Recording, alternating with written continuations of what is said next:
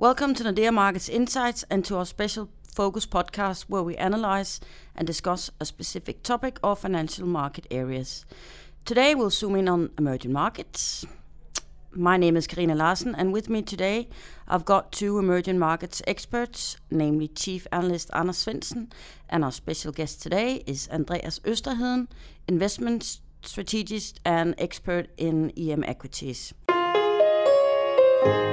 Welcome, Andreas and Anders. Thank you. Thank you. We are going to talk economy, politics, high yield market, bonds, equities, everything from emerging markets perspective. Um, if we start out with a macro perspective, um, overall the global economy is currently doing quite well, in spite of a somewhat political instability and uncertainties.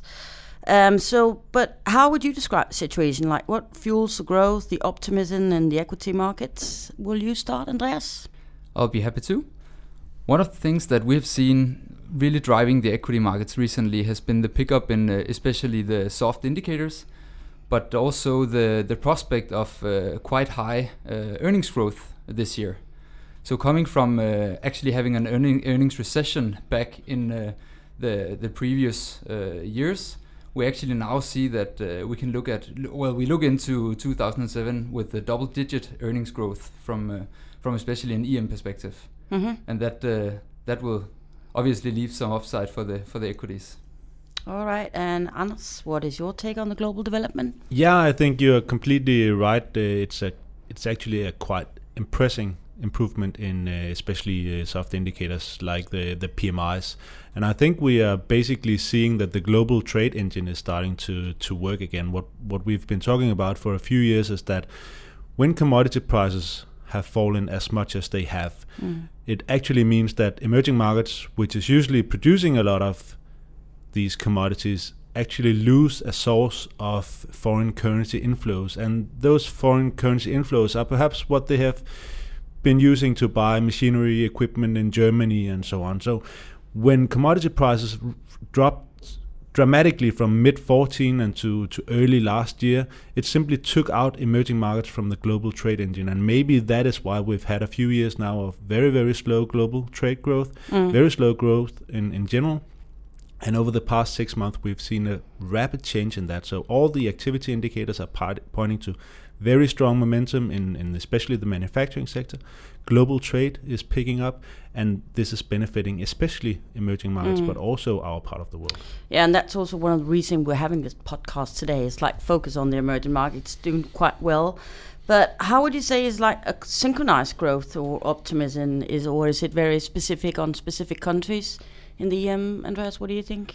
Yeah, what, what we've seen especially is uh, you could say the weaker countries affected by what Anders uh, talked about here with the commodity prices, as Brazil, as Russia, is, is picking up better now, and that uh, that will support and that supports uh, the the when when we recommend our clients to overweight equities at the moment, it's on a broad overweight uh, on all the emerging market countries in Far East, in uh, in in Latin America, and in Eastern Europe but especially the, when the weakest countries they, um, they, they, they they tend to correct themselves then you see the, the dynamics you see the industrial uh, the industrial manufacturing picking up especially also in uh, when we look at in, in Asia.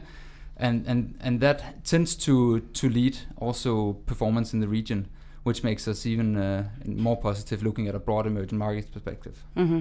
And Anders, do you have uh, something you want to add about? I'm thinking EM currencies. They've had quite a great start to the year, also, haven't they? Or yeah, but with quite a lot of diversification, I would say. Okay. I mean, uh, of course, the global uh, economic developments are perhaps a bit more uh, synchronized, but when you look at financial markets, there's actually quite a big difference, especially on the FX uh, side of, of emerging markets. And that comes from the political noise. We've yeah. seen uh, Turkey with the uh, referendum uh, last Sunday, uh, had a pretty big impact on the Turkish lira, weakening in, in the run up, up to that. South Africa, we had uh, the big uh, clash between the pr- uh, president and, and the fin- finance minister, leading to an almost 10% uh, weakening of the rand in just a week or 2 mm-hmm. um, and we've really had a lot of these political uh, s- sort of um, issues affecting uh, the market. So what we're seeing at the moment is that we have a few uh, currencies that are doing extremely well, like Ah. the Mexican peso up almost 10% on the year, Russian ruble as well doing extremely well, and then we have a few in in the category sort of in the middle, Okay. like Brazil, um, like South Africa, and then we have a few uh, currencies that, and also India, and then we have a few that are really underperforming, like for instance uh, Turkey. Andreas, these events, political events, Anders just mentioned. Like, how did you? How was the reaction on the equities? Like, did the markets go absolutely crazy, or I, w- I would say the the main uh, political event that has affected the emerging markets that ex- has actually been uh, when Donald Trump got into power last November. okay? And what we've seen after that, they they, they actually underperformed around ten percent compared to the global markets. And and and as time has passed, and maybe Anders, you can also support me in saying that he he he think or we think at least that he's becoming more moderate and and less uh, radical in his uh, thoughts about trade war uh, towards China, all his uh, rhetoric around global trade, especially and and and as as time has, has passed, EM uh, equities is actually now uh, are trading above the the level before Donald Trump got elected. So a lot of uh, the the you could say the the the nervousness about the political situation in emerging markets has has left. Um, you, as Anders mentioned, we we still have some uh, local issues. Also, uh, he has been very tough on on Mexico, which which has kind of now lifted a bit. Also, uh, we had the Turkish referendum uh, uh, last Sunday, and. But and, but but as an investor in emerging markets, you would expect that these things will will to some degree always be here because we have less developed uh, economies around, and that's also why you, as we see at the moment, the uh, emerging markets equities still trade with a, quite a large discount compared to the global markets. Um, but but at the moment we are pretty confident with especially the Trump risk, uh, and maybe also we can discuss the dollar risk a bit because we when we take our positions in the emerging markets, we've we've taken it uh, both on the equity side but also on the local debt side, which means that on both positions at the moment that we're recommending our clients, we actually have the the, the currency uh, exposure as well. Yeah, I, completely agree. I mean, if you look historically, there are two things that are really bad for emerging markets: that is stronger dollar and high interest rates. And and and I mean, we have seen uh, some of that at least uh, so far, and, and of course, there's a risk going forward. I, I completely agree with you that uh, Trump hasn't done as much of the bad things that one could have feared. Uh, but I also think that there's simply a tendency for for for the markets to to react to the event risks. So we had the Brexit, we had the U.S. election, and then we have had the French presidential election uh, this weekend. And in all periods, maybe except uh, Brexit, you see that markets take a bit risk off, investors take a bit risk off going into these periods. So what we basically have now again is that the markets have taken a bit of risk off while the economy, the global economy has performed extremely well. So I think no matter the outcome of the second round of the French election and no matter what else. But once we get on the other side of these event risks, then we'll see financial markets really being marked to the economy, being, uh, I mean, seeing this positive sentiment. Exactly what we saw after the US election. Hmm. People were surprised that the markets could rally when Trump was elected. But the thing was that investors had taken risk off going into the election. And after the event risk had passed, then it was about the economy, not so much about politics. And I think that's that's the same again. Um, but to answer what was actually your question on, on the interest rate side, I think there there are uh, two things. As long as growth is improving, uh, like now, then it doesn't matter that the Fed is hiking interest rates. It's the good reasons for Fed hikes. A good sign, yeah. But the instance that we get Fed hikes because of fears of higher inflation, then it's negative uh, interest rate increases.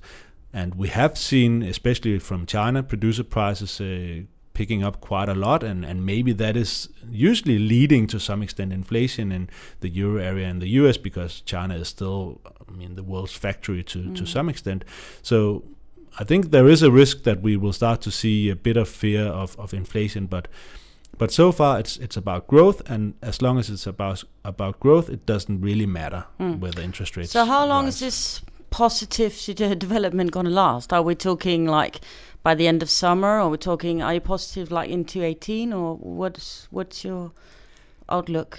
So uh, when we look at our outlook, we we often tend to divide it into uh, so how long can stocks rally and Mhm. how long can we expect the growth to continue. Yeah. And and as we've seen, I mean, we we we've been recovering from one of the greatest financial crises uh, ever seen, and and actually here in in March this year we could celebrate the the eighth uh, year birthday from the from the the stock stock upswing we had. Um, and and as we tend to say a bit uh, popular, uh, the the stocks, uh, the, the the performance of the stocks will not die of age; it will die of something else. Uh, and and as we see now, when we look into the the future, we can easily see this continue the next few years. All right. Um, And that also uh, in- includes emerging markets. that also, yeah, yeah. uh, Mm. yeah, that also include emerging markets. Okay. But obviously, when we do, uh, when we when we uh, tactically position ourselves and recommend this for the clients, we tend to look. We could you could say uh, three to twelve months ahead because a lot can happen, and especially in a in a in a tense uh, geopolitical world where Mm. everything can turn upside down in in a short time. Yeah, we've seen that this year, haven't we? Yeah. So what would you? We've start with you, Anders. Um, going forward, what would you focus on? We're still with the emerging market related uh, markets. Yeah. First of all, if we just take very generally, as long as sentiment is, is good, then EM will do better than than developed markets in, in terms Mm. of equity markets and bonds and FX and everything. And I think that we have still a few month quarters with very good numbers ahead of us, but but maybe we cannot expect the the good numbers to to remain at these levels. I mean, it is it is extremely strong numbers that we are seeing from, for instance, the PMIs and so on. So maybe we'll see a, a slight uh, moderation um, towards the end of of the year. Um, but on the other hand, we have, as Andreas just mentioned, we have EMs being at least on the currency side, which is what I look at, we have most EM currencies being significantly underweighted or uh, undervalued. Sorry. So even though maybe the sentiment will be a bit less strong than we've seen so far this or in the beginning of this year, I still think that we have a, a, a much bigger uh, rally ahead of us, but maybe a sort of a slow grind rather than this uh, very strong performance that we've seen in the early part of the year. And what is the big joker? Is it still Trump? I think there's a lot of, of uh, politics, and, and Trump, of Ah. course, can uh, can make everything go away uh, with one bad decision. Uh, but there's also a lot in uh, in EM space. I, I think one of the most interesting things will be the Chinese uh, um, leadership change in in autumn. Uh, Okay. You have. Chinese leaders sitting for, for, for 10 years. Yeah. And now it's it's five years into Xi Jinping's um, rule. And there you you tend to find the next generation of, of leaders. So out of the the standing committee, there will probably only be three of the current um, members left after after October, and then you get a, a bunch of new guys. And among those new guys, you will have in five years the next president, the next uh, premier. And I mean, no one probably knows a lot about the people that comes in. At least that's what what we experienced with Xi Jinping five years ago. There was like more or less no stories. One story about him spending time in a cave uh, f- some years back, but that was more or less uh, the Okay. only thing that the media could dig up.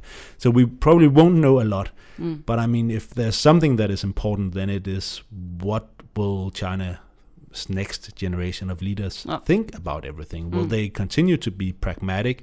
Will they continue to be sort of consensus seeking, or kind of is is are things changing down, there yeah. as well? So I think that will be extremely interesting. I'm I'm not sure it will be sort of a market event or something where we can. I mean, we'll not be a, a lot wiser at that point, but Mhm. gradually getting Ah. to know these new uh, leaders, that I think will Okay. be extremely important. And Andreas, what would you focus on particularly? I will uh, be looking at China as well, as uh, as Anders mentioned, and I think one of the things that makes uh, the investors comfortable at the moment. We have had a lot of discussions on, on, on the hard landing in China and, and and and how the stimulus will be going forward. And um, and one of the things that makes me comfortable is is the focus that, that the current government have as- have on stability. So so that will be a focus for the investors as well. As well. Mm-hmm. Of course, all eyes will be uh, put towards uh, the commodity prices and, and the oil prices as well, because that's that has such a large influence. but but uh, just as much on the on the global trade. I think uh, one of the things that we see, and especially looking into Asia uh, and the production, then um, if we see, if we continue seeing these positive tendencies, we uh, it will definitely be positive, and, and especially when, when things go as they do in US uh, and and in Europe and, and the rest of the world at the moment, that that will be positive for the emerging markets. Mm-hmm. So your last recommendations in terms of EM? That will be to uh, at the moment overweight EM and uh, but but but have the things in mind that that that that it is a bit more volatile uh, mm. in the emerging markets economies but it also it's also where you can actually gain the the biggest return so so mm. so have a balanced view uh, raise emerging markets on on a on a global recommendation. Okay great. Thank you andreas and thank you Anders. Um, and we hope that you will uh, come back to us and do another EM podcast maybe someday.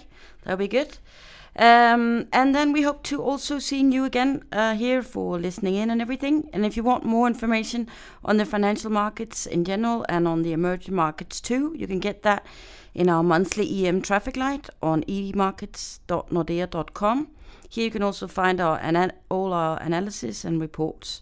You can also visit us at nordeamarkets.com and meet us at LinkedIn and on Twitter. And remember, you can subscribe to our podcast so you get them as soon as they're released. Thank you and stay tuned for our Week Ahead podcast every Friday.